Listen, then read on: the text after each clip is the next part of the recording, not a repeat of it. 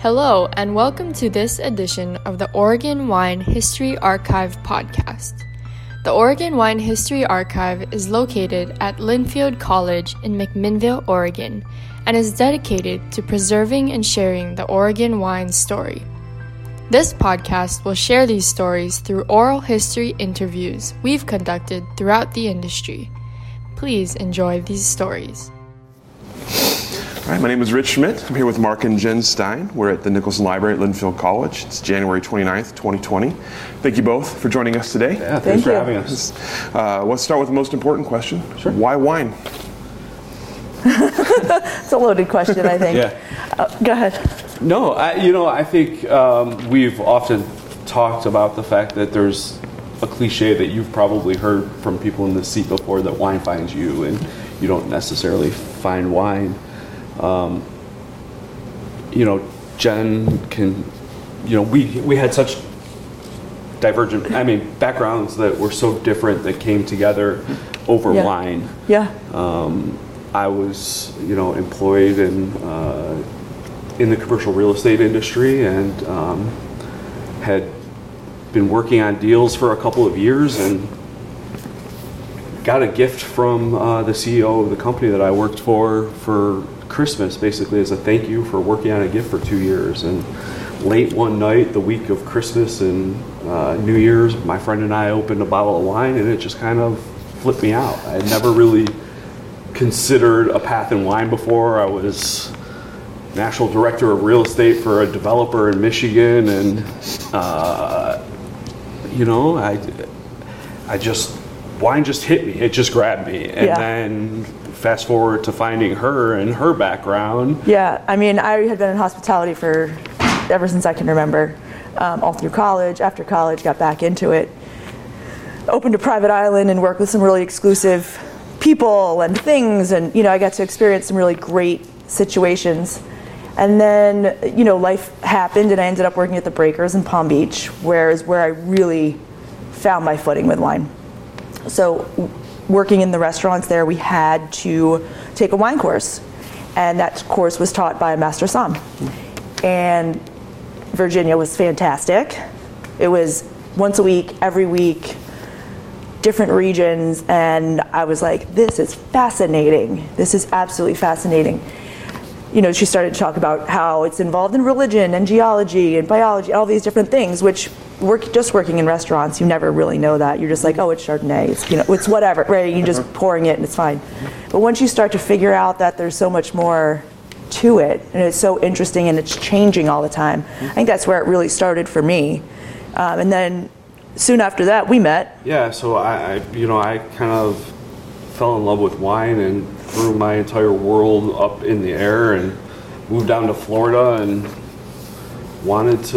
my connection with wine was through restaurants also. I grew up working in restaurants, and the history of it at the table with your family, and there was just, and we talk about a lot about this in when we're training service staff and talking to servers, that wine and food it's so much about what you had as a child. And someone walks into your restaurant or walks into your winery, they're connecting a whole lot of things under the surface that you don't necessarily think about. Yeah. And so I kind of picked up my entire life, moved to Florida because my connection was with restaurants, and I had a great inn with a wine-focused restaurant in Palm Beach.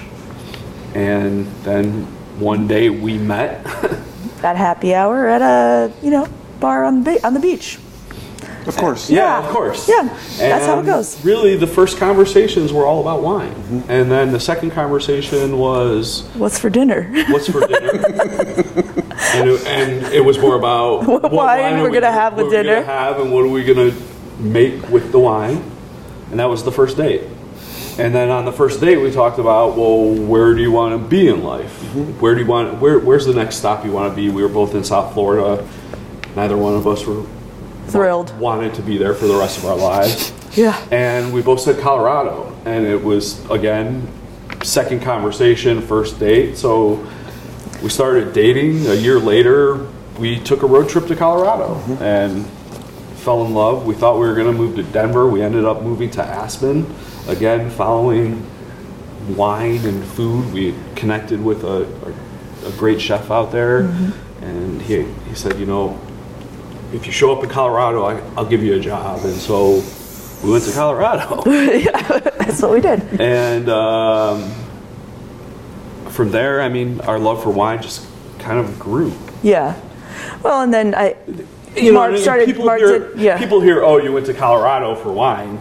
But we went to Aspen, and Aspen has this just incredible scene of, and scene's probably not the right word, community is probably the better word, at the time of certified sommeliers, masters, advanced sommeliers, and the most masters in the world in a small area. In one spot. And the community and the ability to learn wine there is unparalleled. And there's two distinct off-seasons, and so you find that the best wine minds in the world show up there every year at certain points. If it's the Food and Wine Festival, mm-hmm. if it's the Master Sommelier Test in May, whatever it is, and your guests, the people that are populating the restaurants, have some of the best wine cellars in the world, mm-hmm. and they want to open it with the people that are studying and are working, and so you have access to taste these wines that you don't have anywhere else. You're never going to get anywhere else. Mm-hmm. And so. In Colorado was where I took the test, my second test in the Court of Master Sommeliers to become a certified, and was running a great wine program, but never felt like. Well, I think then you went to Pinot Camp, and then that's what happened.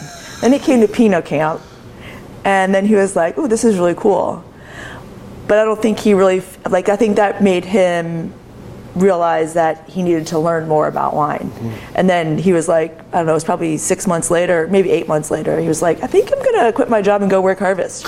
And I was like, come again?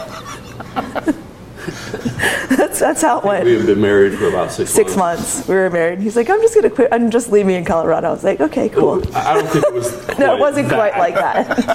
But no, I think sweat now. Yeah, no. But I think more I was like, okay, you go, I'll stay here and hold down the fort, we'll see how this goes. Yeah, but that was driven right. for both of us, for sure. I think, for by sure. more of a need. We never felt like Aspen was going to be our final stop. It wasn't the real world. We were never going to afford the house that we wanted to buy. If we ever wanted to start a wine project, we weren't going to be able to do that and live in Aspen, even with some of the only full-time year-round jobs that existed there. Yeah. Mm-hmm. And so we came out for Pinot Camp, and just so much about the Northwest connected with what we loved about Colorado. Yeah. Well, and I think also your wine list was really geared towards wines of the Pacific Northwest, which is, you know, like part of the reason why we ended up here. You know, maybe not here in the Willamette, just the Pacific Northwest in general. Like, he really had an affection for a lot of the producers out here. And so we started to drink a lot of wine that was from this region. Yeah, absolutely. You know, and I think that comes across with what results in our wine bottle. Yeah. The things that we fell in love with were Willamette Valley Chardonnay, mm-hmm. and Syrah from Walla Walla. And we kind of thought about, okay, here's Walla Walla, here's Portland, the Willamette Valley, and for us it made more sense to be here. Mm-hmm. Mm-hmm. And when it made more sense to be here. And our love of Syrah and not Pinot Noir. We also love Pinot Noir, so I shouldn't say yeah, right. But we felt gave us kind of a good place to be in this area, and not trying to, you know, battle everybody and their neighbor to buy Pinot grapes and make Pinot Noir. We thought that it's our love, and we love being here as opposed to Walla Walla. Mm-hmm. So. It's a little remote. Mm-hmm. We already lived remote for 5 years, so we needed a little more city life. Mm-hmm. Yeah. I'm curious. You both came into wine from the kind of consumer / hospitality side. I'm curious about your educational process. You mentioned the early Somm classes and learning wine that way. At what point does it become something you think you want to do, like for the rest of your life, or do as a career? Well, I mean, I ended up, I did take my intro, and then I kind of had some life things that happened and just, it kind of fell behind me. And then in meeting Marc and kind of moving forward, I think just our everyday lives, we started to realize that this was important to us. Just you know, opening a bottle, drinking a bottle. Once he came to Pinot Camp and he was just so excited about it, and I think that's when it really kind of started being like, we should probably explore this a little more. Like we had talked about it, but I think we really, you know what I mean? Like really started to explore it after you had been here. I feel like to a certain extent, it was even before that. We had gotten into a place before we left Florida where we were involved in tasting groups on a couple days a week. Mm-hmm. And in Colorado, I mean, it was all the time. Wake up, go to a tasting group, go to work. 8 a.m.s, yeah. You know, so I think it somewhat naturally became us almost at that point of our first date. And what are we gonna drink and what are we gonna make for dinner? Right. And the steps that have happened have almost just naturally happened. We said, let's take a road trip to Colorado. We did that. And then fell into great wine programs there, both of us. I mean, she was at the Little Mill there working for some of the best master sommeliers in the world, and I had just an incredible wine program.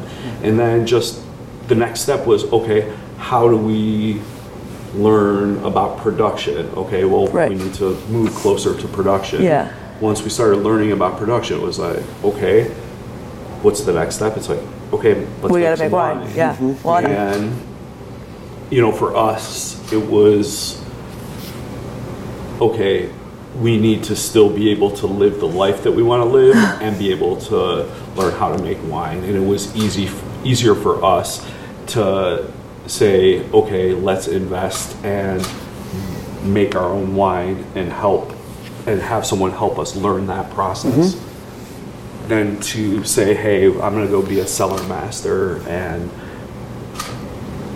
it wasn't for where we were in life and stepping into the process. It made more sense. Yeah.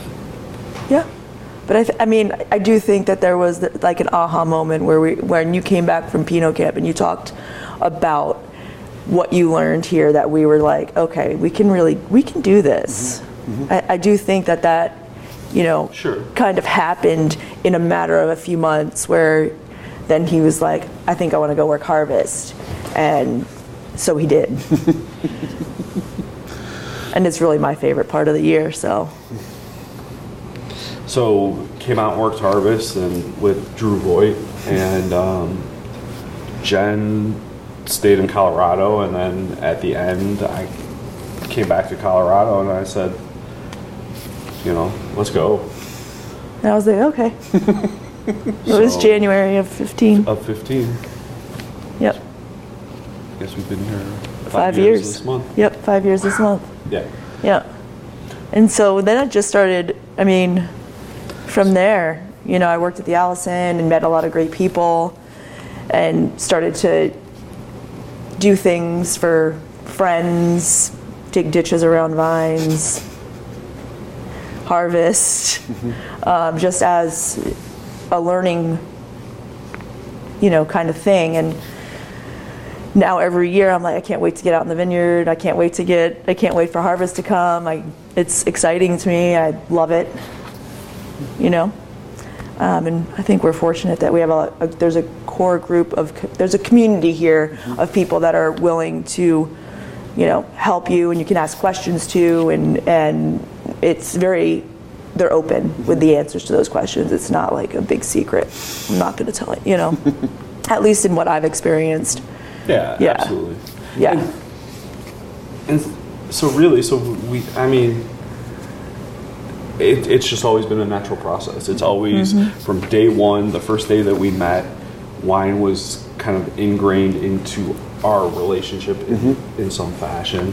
And then once we got here, you know, I would leave and go drive out to Walla Walla and kind of just drive through vineyards, knocking on doors, trying to find contracts. You know, we had fallen in love with Walla Walla Syrah, and the wines that we connected the most with, we were finding, were all from the south side of the border on the Oregon side, and all came from a very distinct soil profile. And the Rocks District at the time, even more so than now, had very little fruit available. And so it really was just going out there repetitiously and putting our faces in front of people and knocking on doors and being in the right place when certain fruit contracts came available. Mm-hmm. And that's kind of how it happened. When Charles Smith sold out to Crimson, or I think Crimson or whichever group he sold to, some of the contracts in a vineyard that I had been trying to get into came available, and so we picked them up. Mm-hmm. And our first vintage is not from there. Yeah, right. Yeah, our first vintage is from a whole different vineyard. A different vineyard, but the same soil profile. Same soil profile. But I think that really was a driving force. We wanted to make these wines that we had connected with, mm-hmm. that were very different than any other Syrah coming out of Washington, California, Oregon. Mm-hmm. And we felt like Oregon Syrah had a voice that wasn't being heard. Not only was it not being heard, it was almost being heard in a different tone, mm-hmm. because people were labeling these wines as Walla Walla wines, and there was no recognition of the fact that this was a very specific area mm-hmm. on the Oregon side of the mm-hmm. border. Mm-hmm. And that's something that we wanted to connect with and highlight. Tell me about OPC and your first harvest with Drew, and what it was. What was the addiction? What was that made you like want to leave, come back, or come here, stay here, do that? Yeah, OPC specifically, the community of producers and the.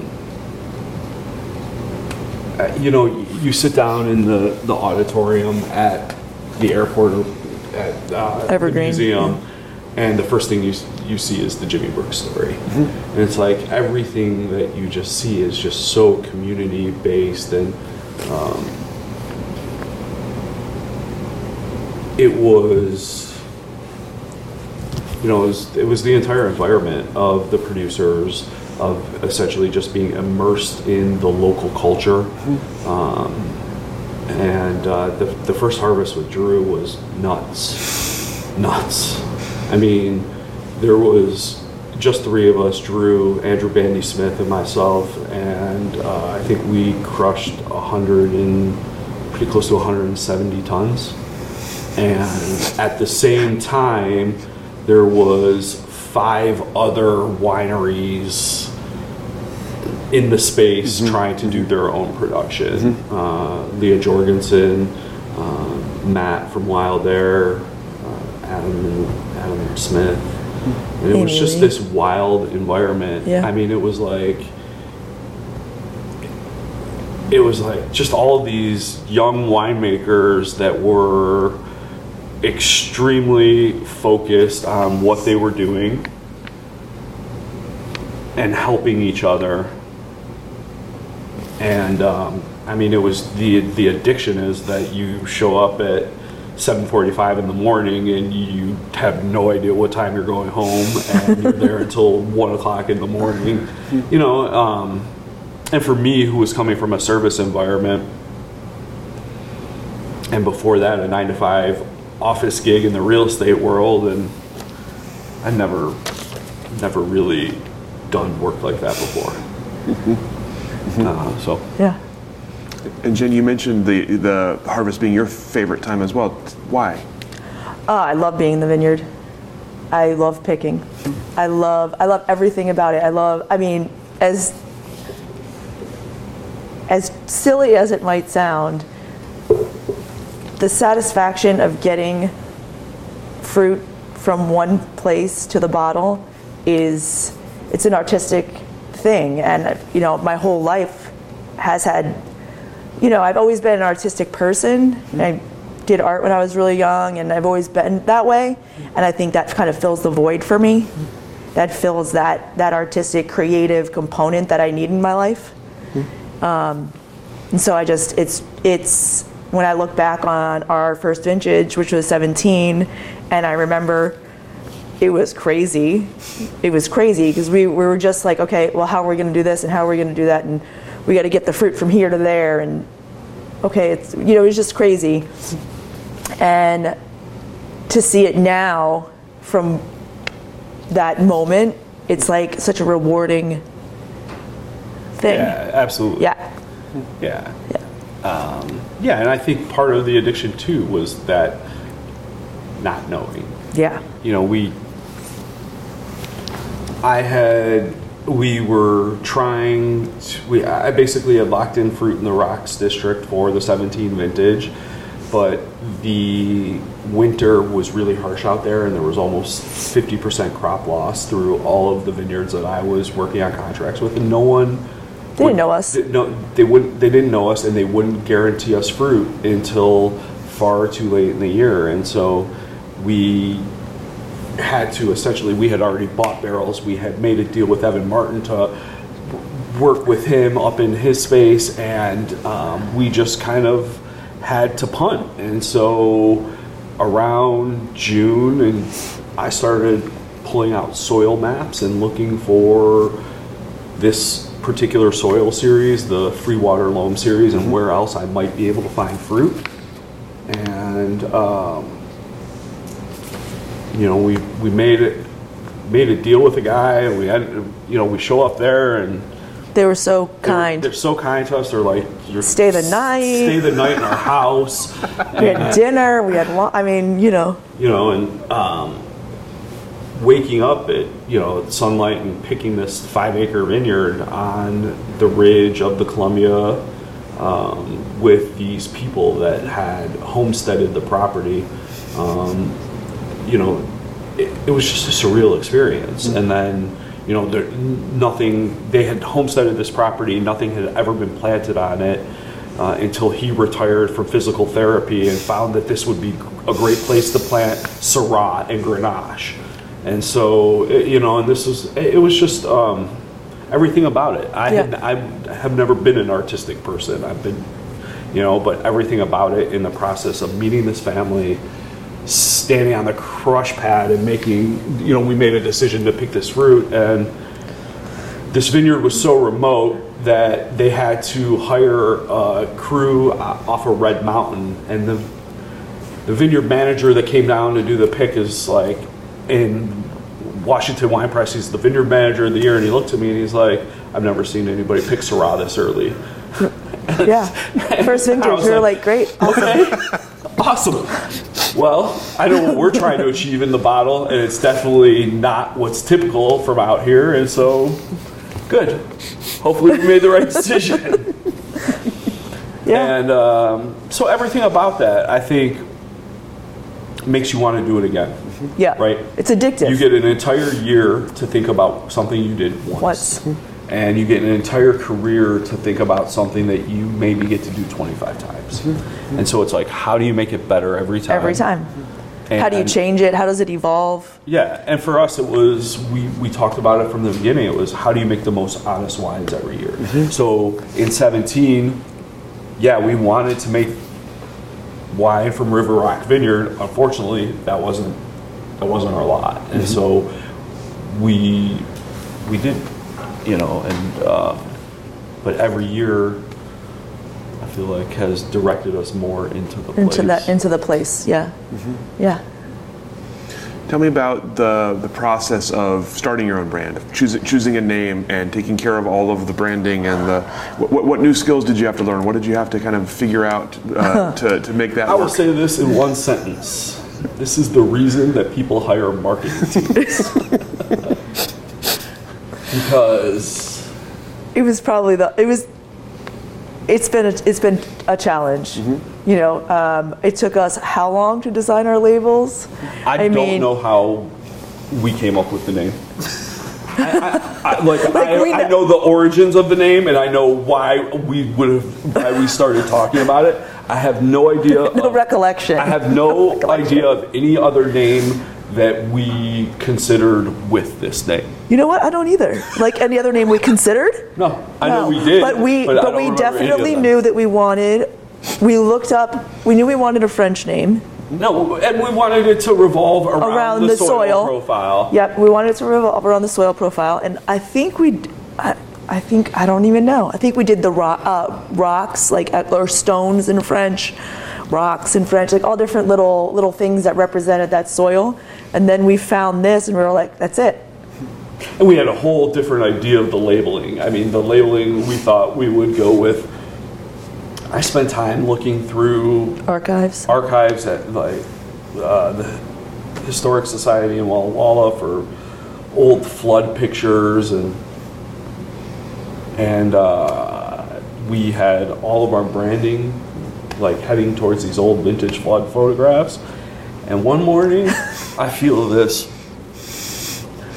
on me in bed, and she looks at me. She's like, "I don't know how to tell you this. I hate our label." That is a true story. And I was like, great. We're bottling our wine in 6 weeks from now or 2 months from now. So Start over. And we started over. And we just took the name and started playing with it on paper. And then we really, from the name and the branding and the label,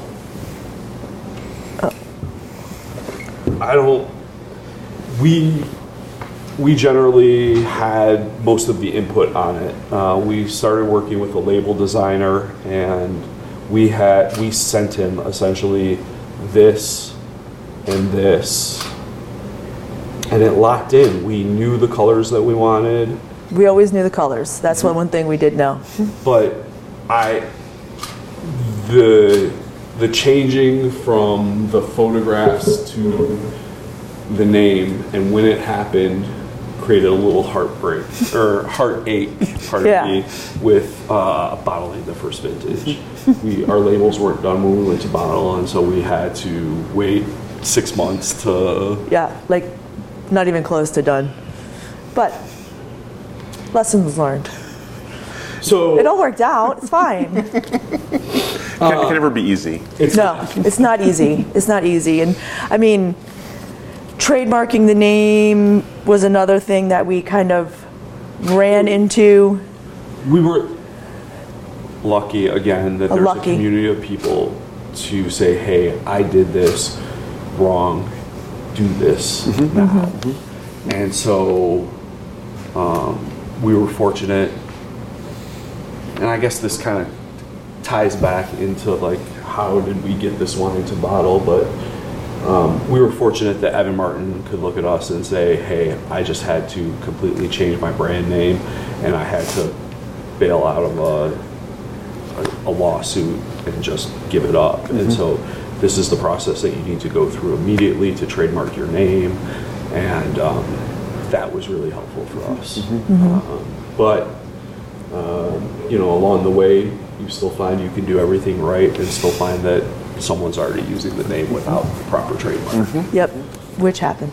Mm-hmm. Not necessarily in this context, but they were using the name as on a specific varietal. Mm-hmm.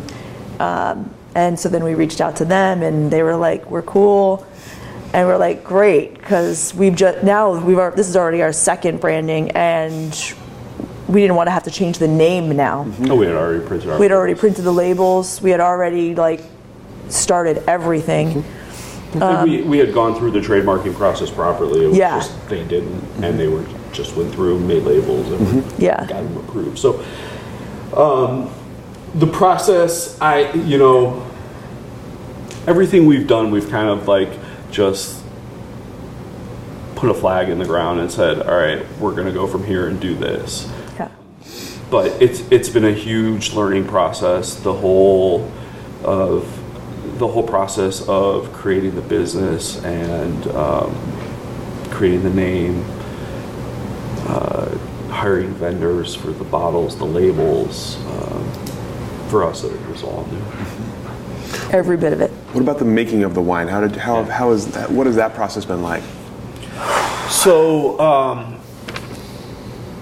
I was lucky enough to be invited to a tasting group when we were planning out our branding and label by Anthony King. Anthony invited me to his house one night. We were in the stage of, we're gonna make this wine. This is the varietal that we want to make. This is what we want to start with. Where are we gonna do that? And so I was at this tasting group next to Evan Martin, and I really loved the way that he thought of and talked about wine. I thought he was one of the most honest and really kind of thoughtful winemakers that I had spoken with. And so I came home and we talked about it, and then I said, why don't we reach out to Evan and see if we connect? And we did. We sat down at lunch, and I mean, I think I speak for both of us. We really enjoyed the process of talking to him and talking about what we were looking to do. And he showed an interest in not just making this wine with us or making the wine for us. He wanted to incorporate us into the process, which he's been great about. And so that the process really has gone from us finding the fruit source, us going out sampling, trying to decide when zone in on a picking date, and then bringing the fruit back, and then showing up at Evan's door and saying, let's make wine. And first year we were there for many hours. Yeah, he was in a new space. He had just built out his space, and so he was, I think, still, like, you know, space-wise, you know, space management. We were the first fruit in the cellar. In the new cellar in 17, which I think helped him kind of game plan what he was doing. Yeah. But for us, it was, I mean, we went through such a detailed production process in 17. I mean, we wanted to make wines similar to those in the Northern Rhone, and that we wanted them to be co-fermented Syrah and Viognier at a specific percentage. And so we also wanted to get a baseline of what the fruit would do for us. And so we took all of the fruit, brought it in-house, and then separated it. We weighed it all and made 4 separate fermentations from 100% destem to 100% whole cluster, that one of which we treated like a carbonic maceration, and every one of them was broken down by weight for 90% Syrah and 10% Viognier. Yep, we did that. And, I mean, it took us basically an entire day to process 5 tons of fruit. So that production process of co-fermenting the Syrah and Viognier has stayed with us, and that is something that we plan to carry on throughout all of our red production. Yeah. So tell me about the Chardonnay. That's the other part of this. Chardonnay, I feel like, well, it's what we drink the most of, I think. Yeah, I mean, Chardonnay is definitely, I mean, we've had some, I think White Burgundy, we started with White Burgundy and kind of have just evolved from there, where we're just in love with Chardonnay. So just kind of connecting the roots of the project, right? Why are we in Oregon? What do we love? Right. We love Oregon Chardonnay, and we love Oregon Syrah, and we think that there are voices for both of these varietals that haven't been fully realized, or our voice for these varietals has something to say. And we identified some Chardonnays that came from specific vineyards that we loved, that we continually connected with and would go back to. And so we reached out to them to see if we could get some fruit.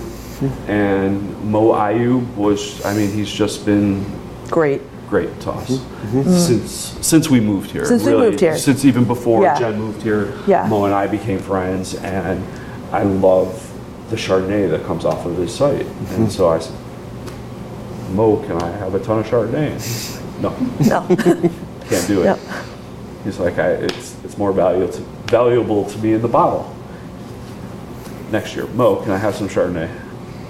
How much do you want? A ton. I can't give you a ton. Okay, you can have a ton. 3 days before harvest. Can you take just a half ton? All right, I'll give you the ton. And so, there's something very specific about Chardonnay from volcanic soils here, and something very specific about it from marine sedimentary soils. And so we were fortunate to get some fruit from Tri-Statum's Coast Range as well, from the marine sedimentary side. And it was a great way for us to identify a varietal that we love and be able to start playing with it and understand what are the things that we like about it and how do we get that into a bottle. And so that's what we did. We're kind of over the moon about the way the first Chardonnay came out. We're gonna probably release it in February or March, and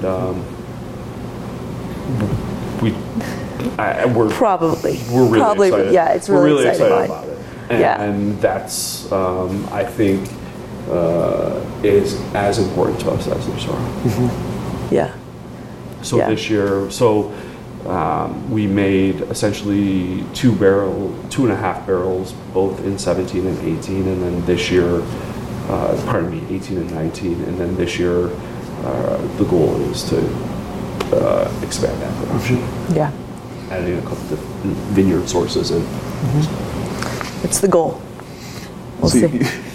So you started small, and you started without Pinot. I'm curious about finding a market and finding people to buy your wine, and what the feedback has been so far. The feedback's been great. The starting small is hard because you are small. It's great, but hard.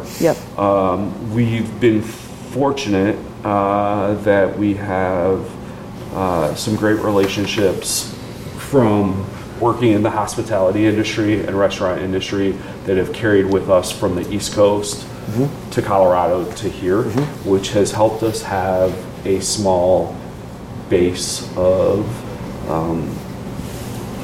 customers to begin with. Being small has made it very difficult, even with restaurants that want our wine in Florida and Colorado, to be able to get distribution, to be able to get it to those people. So that's probably our biggest challenge right now, is trying to get, we have restaurants that want to pour our wine, and we got to get it there.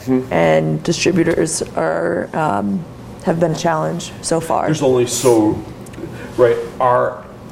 as you start to look at the distribution business, right, certain brands almost slot themselves, right? And our brand makes the most sense for a small boutique distributor. And there's only so much room in their book for an Oregon Syrah. And I thought I had a done deal, just for an example, and he's like, I'm going to pick up this brand, which is an absolute, it's one of brand. Our icon brands, one of our, and it's like, I can't argue with you. You and I have been friends for 15 years, and we've done business together. I understand why you're going that route. So that makes it a challenge. We have managed to secure great restaurant placements throughout Portland and a few in the Valley, and so that has helped build that brand here.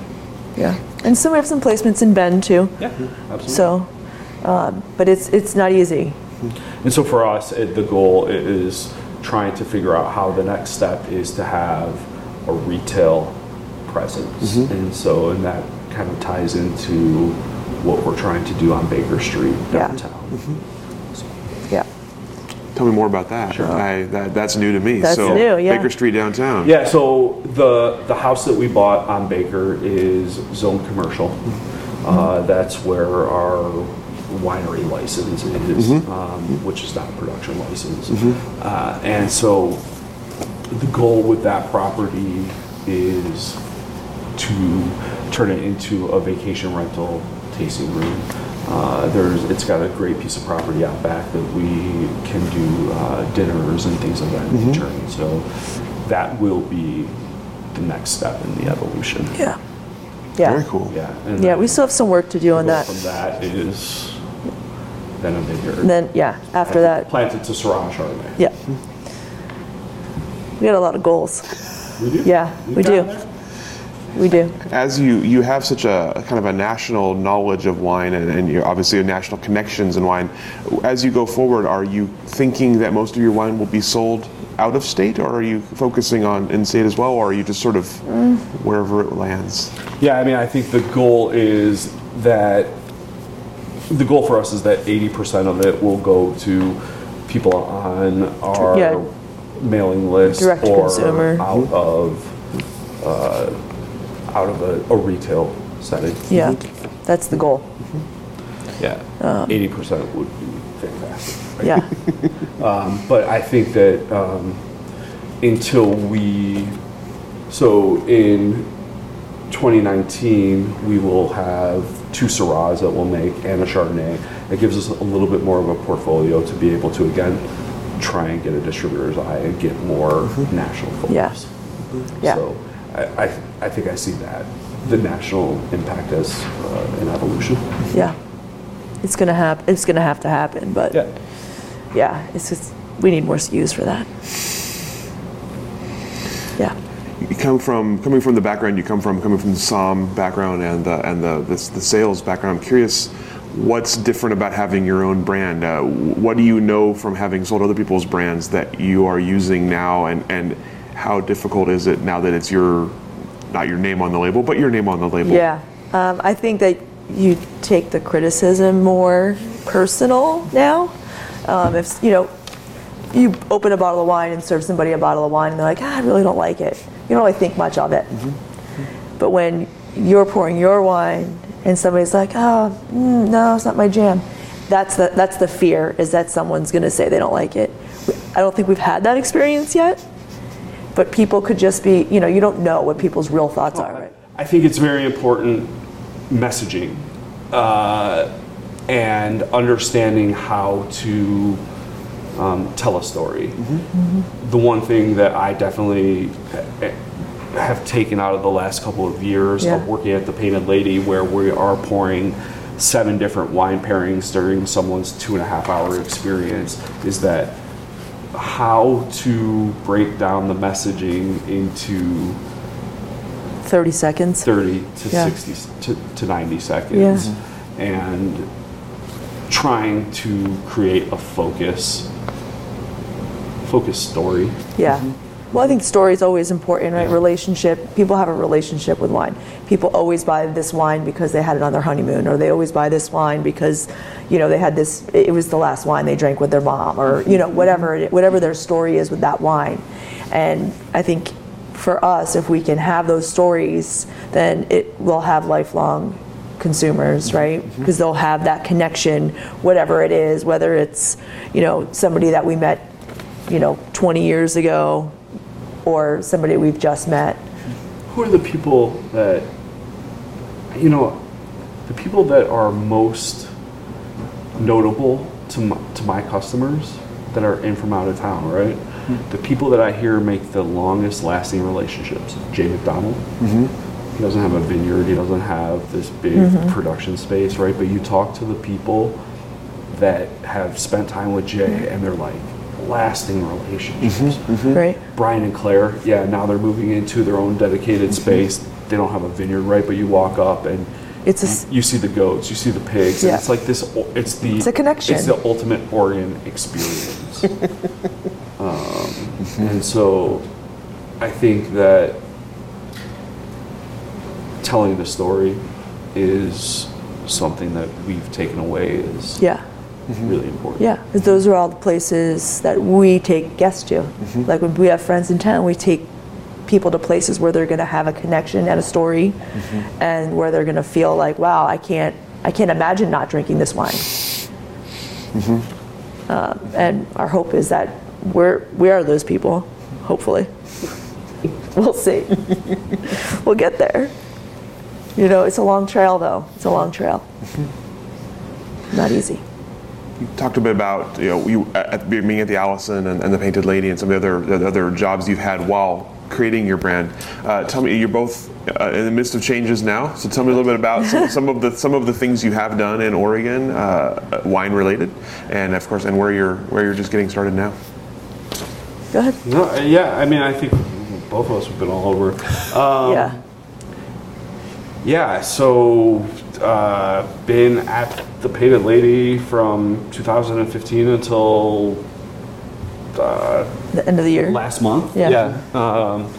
And really, I just kind of made a decision in July that it was time to kind of move in a different direction, and so gave them notice in July that I'd be leaving at Thanksgiving, and have an opportunity now to go to the Waverly Country Club and create essentially an affinity wine club from the ground up, and work with a cellar that's 5,000 bottles and 4 different rooms, and it's exciting for me to really be able to hone in on working with this program.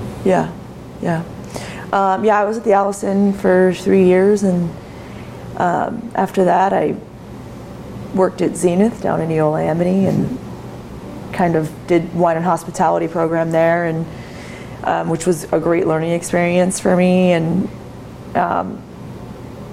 but I knew I didn't want to do another year of weddings, so I knew that. I was like, yeah. Jen's pretty low key, but she's worked in like the greatest restaurant wine programs in this country. I'm very fortunate. I'm very fortunate in the places that I worked in my life, and the people that I've met. I had the opportunity to experience great wines. Yeah. And I've worked with some of the best master somms, and it's been a great journey so far. Yeah. You know, but yeah, I knew I didn't want to work. I knew I didn't want to do weddings, so I left there just a month ago, I guess. Yeah, end of the year. It was our first New Year's together in 12 years, because we always worked. So it was a very strange kind of event. We really didn't know what to do or how to act. We're like, oh, Happy New Year, I don't know. So now I'm in a tasting room right now, which has been, I've been there about 3 weeks, so it's been a fun learning experience there as well. So that's a lot of our, you know, you talked before about we're still on that consumer side. It's this weird blend, I think, of, you know, we're still on the consumer side. We have, I think it helps us at least talk about brevity, but like understand where our place is, and understand how to sell it. That's been the biggest challenge. You have this. Experience, like you say, with some pretty awesome places, awesome wine lists, and somms. How does the Oregon wine scene compare to other places you've been? You know, I think it's interesting. Yeah. The last year has seen, you know, so much pullback in the wine market internationally, and Oregon is really one of the only markets in the world that's is expanding, and has a higher than average bottle cost. There's the trajectory here is just I think it goes to the whole. It goes to the whole thing of what you like about Pinot Camp and what brings you out here, right? The Oregon Trail. There's so much development here, and willingness to push this industry in every different direction. I think I think we're fortunate here that I think a lot of people are still experimenting and people are still growing and people are wanting to try new things. I think we're also very fortunate that a lot of the guests that are coming here, it's their first time here. So they're like, oh, I've never had these wines before. This is amazing. And so they want to experience it.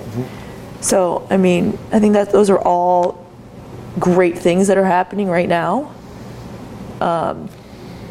I think we've also been lucky to have some bigger outside forces coming in to help push people to get better.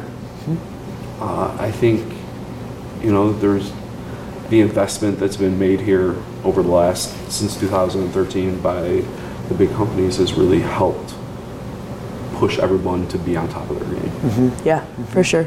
And I think that, so I think there was almost like this period of experimentation here that was far more advanced and going much more quickly in the last 5 years than maybe a lot of other places. Yeah, I don't think anyone's like stuck in their same old.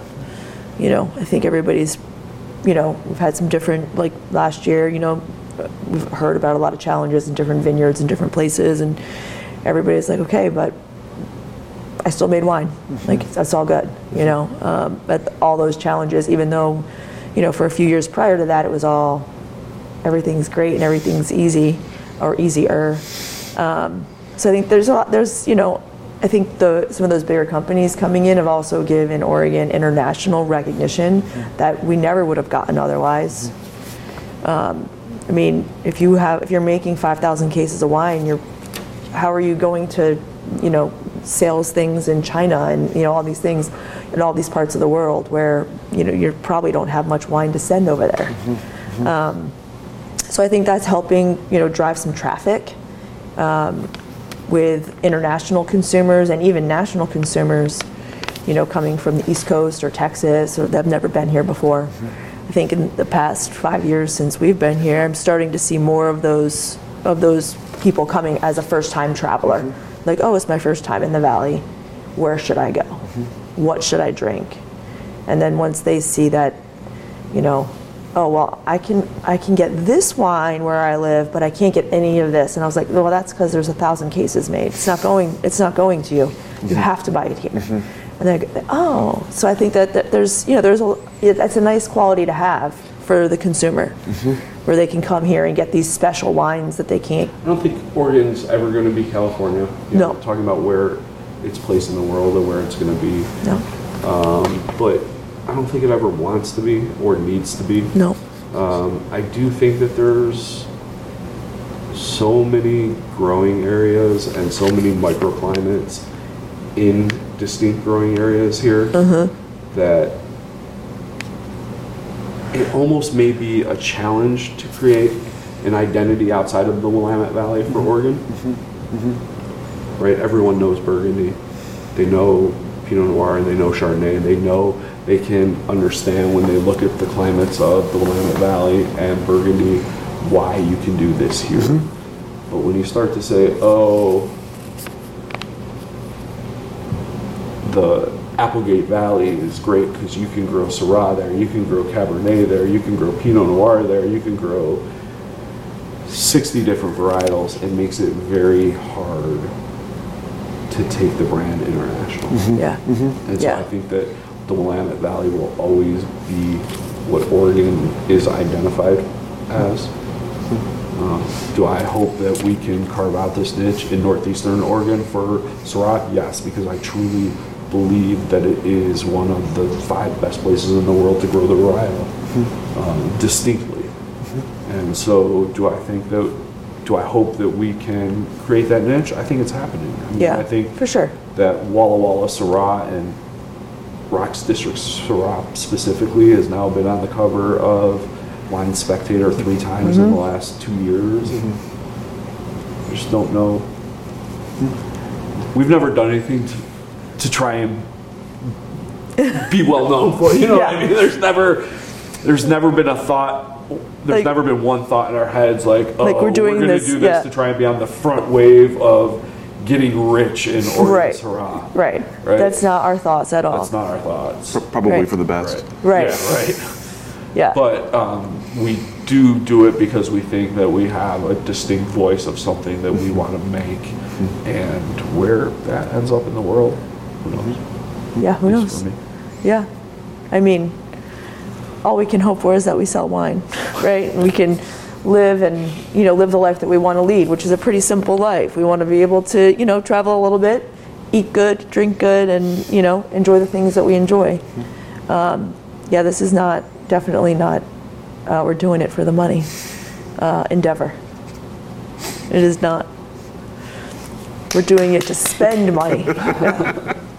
Hemorrhage money. Yeah. As is everyone is, right? As is everyone.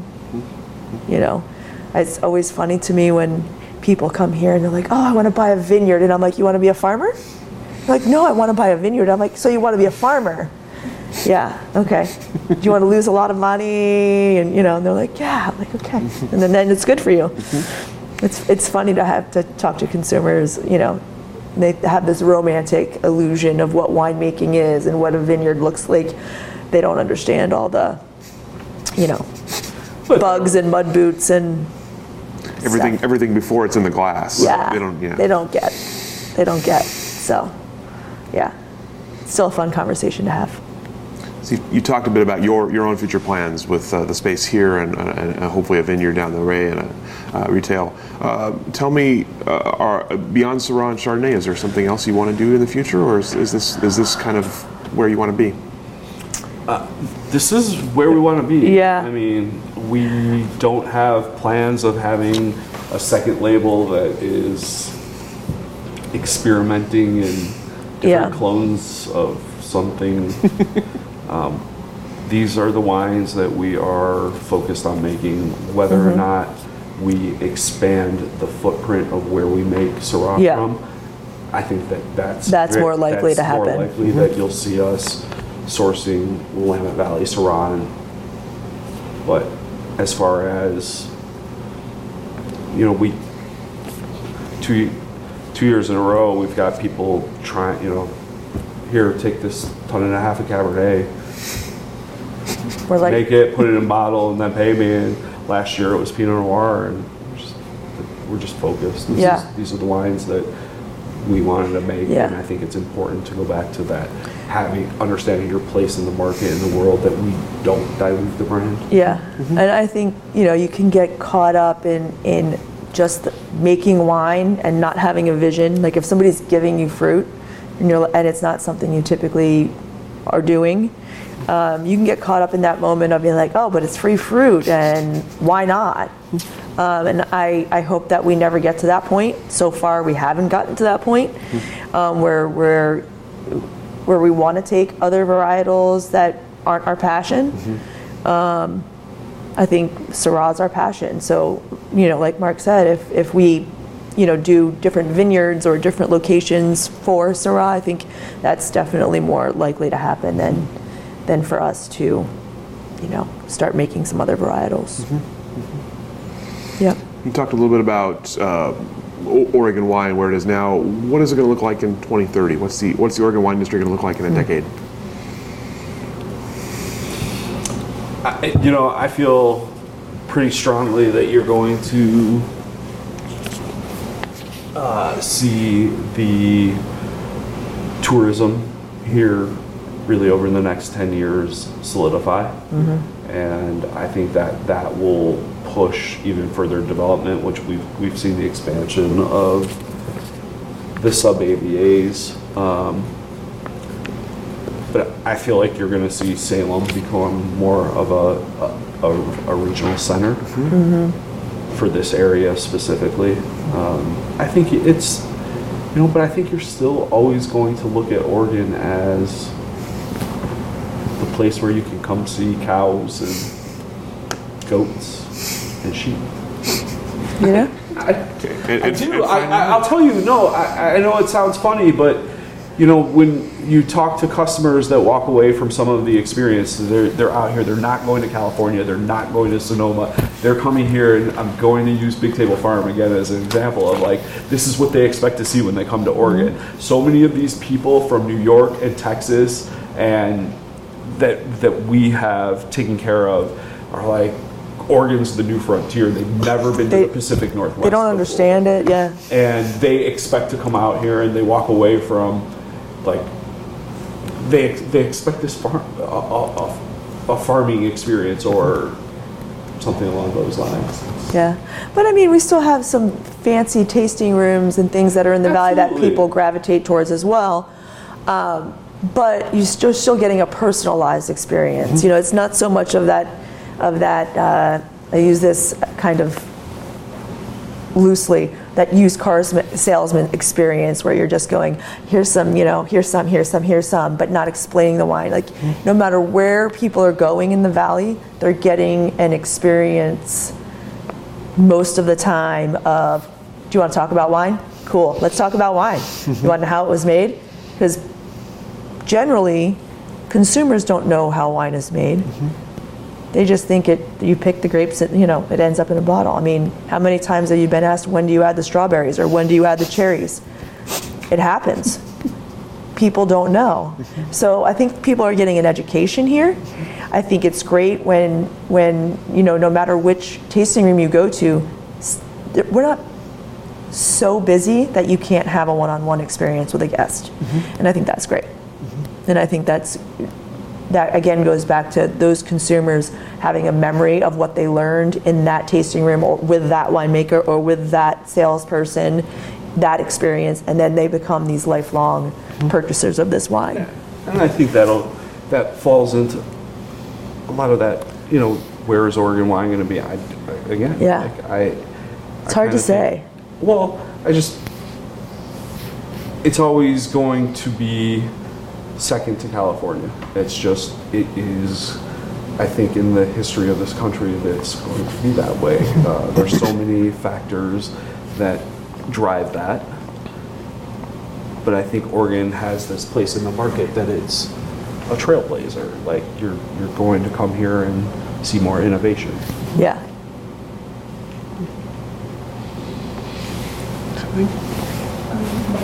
Oh, yes.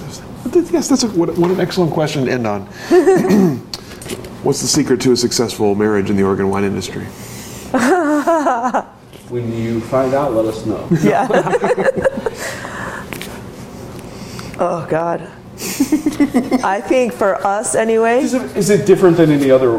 Yeah. I mean, I think what it takes to have a successful marriage is pretty consistent, right? Yeah. It doesn't matter if it's the Oregon wine industry. It doesn't matter if it's a baker, whatever it is. I think working together on a project is definitely more challenging. Mm-hmm.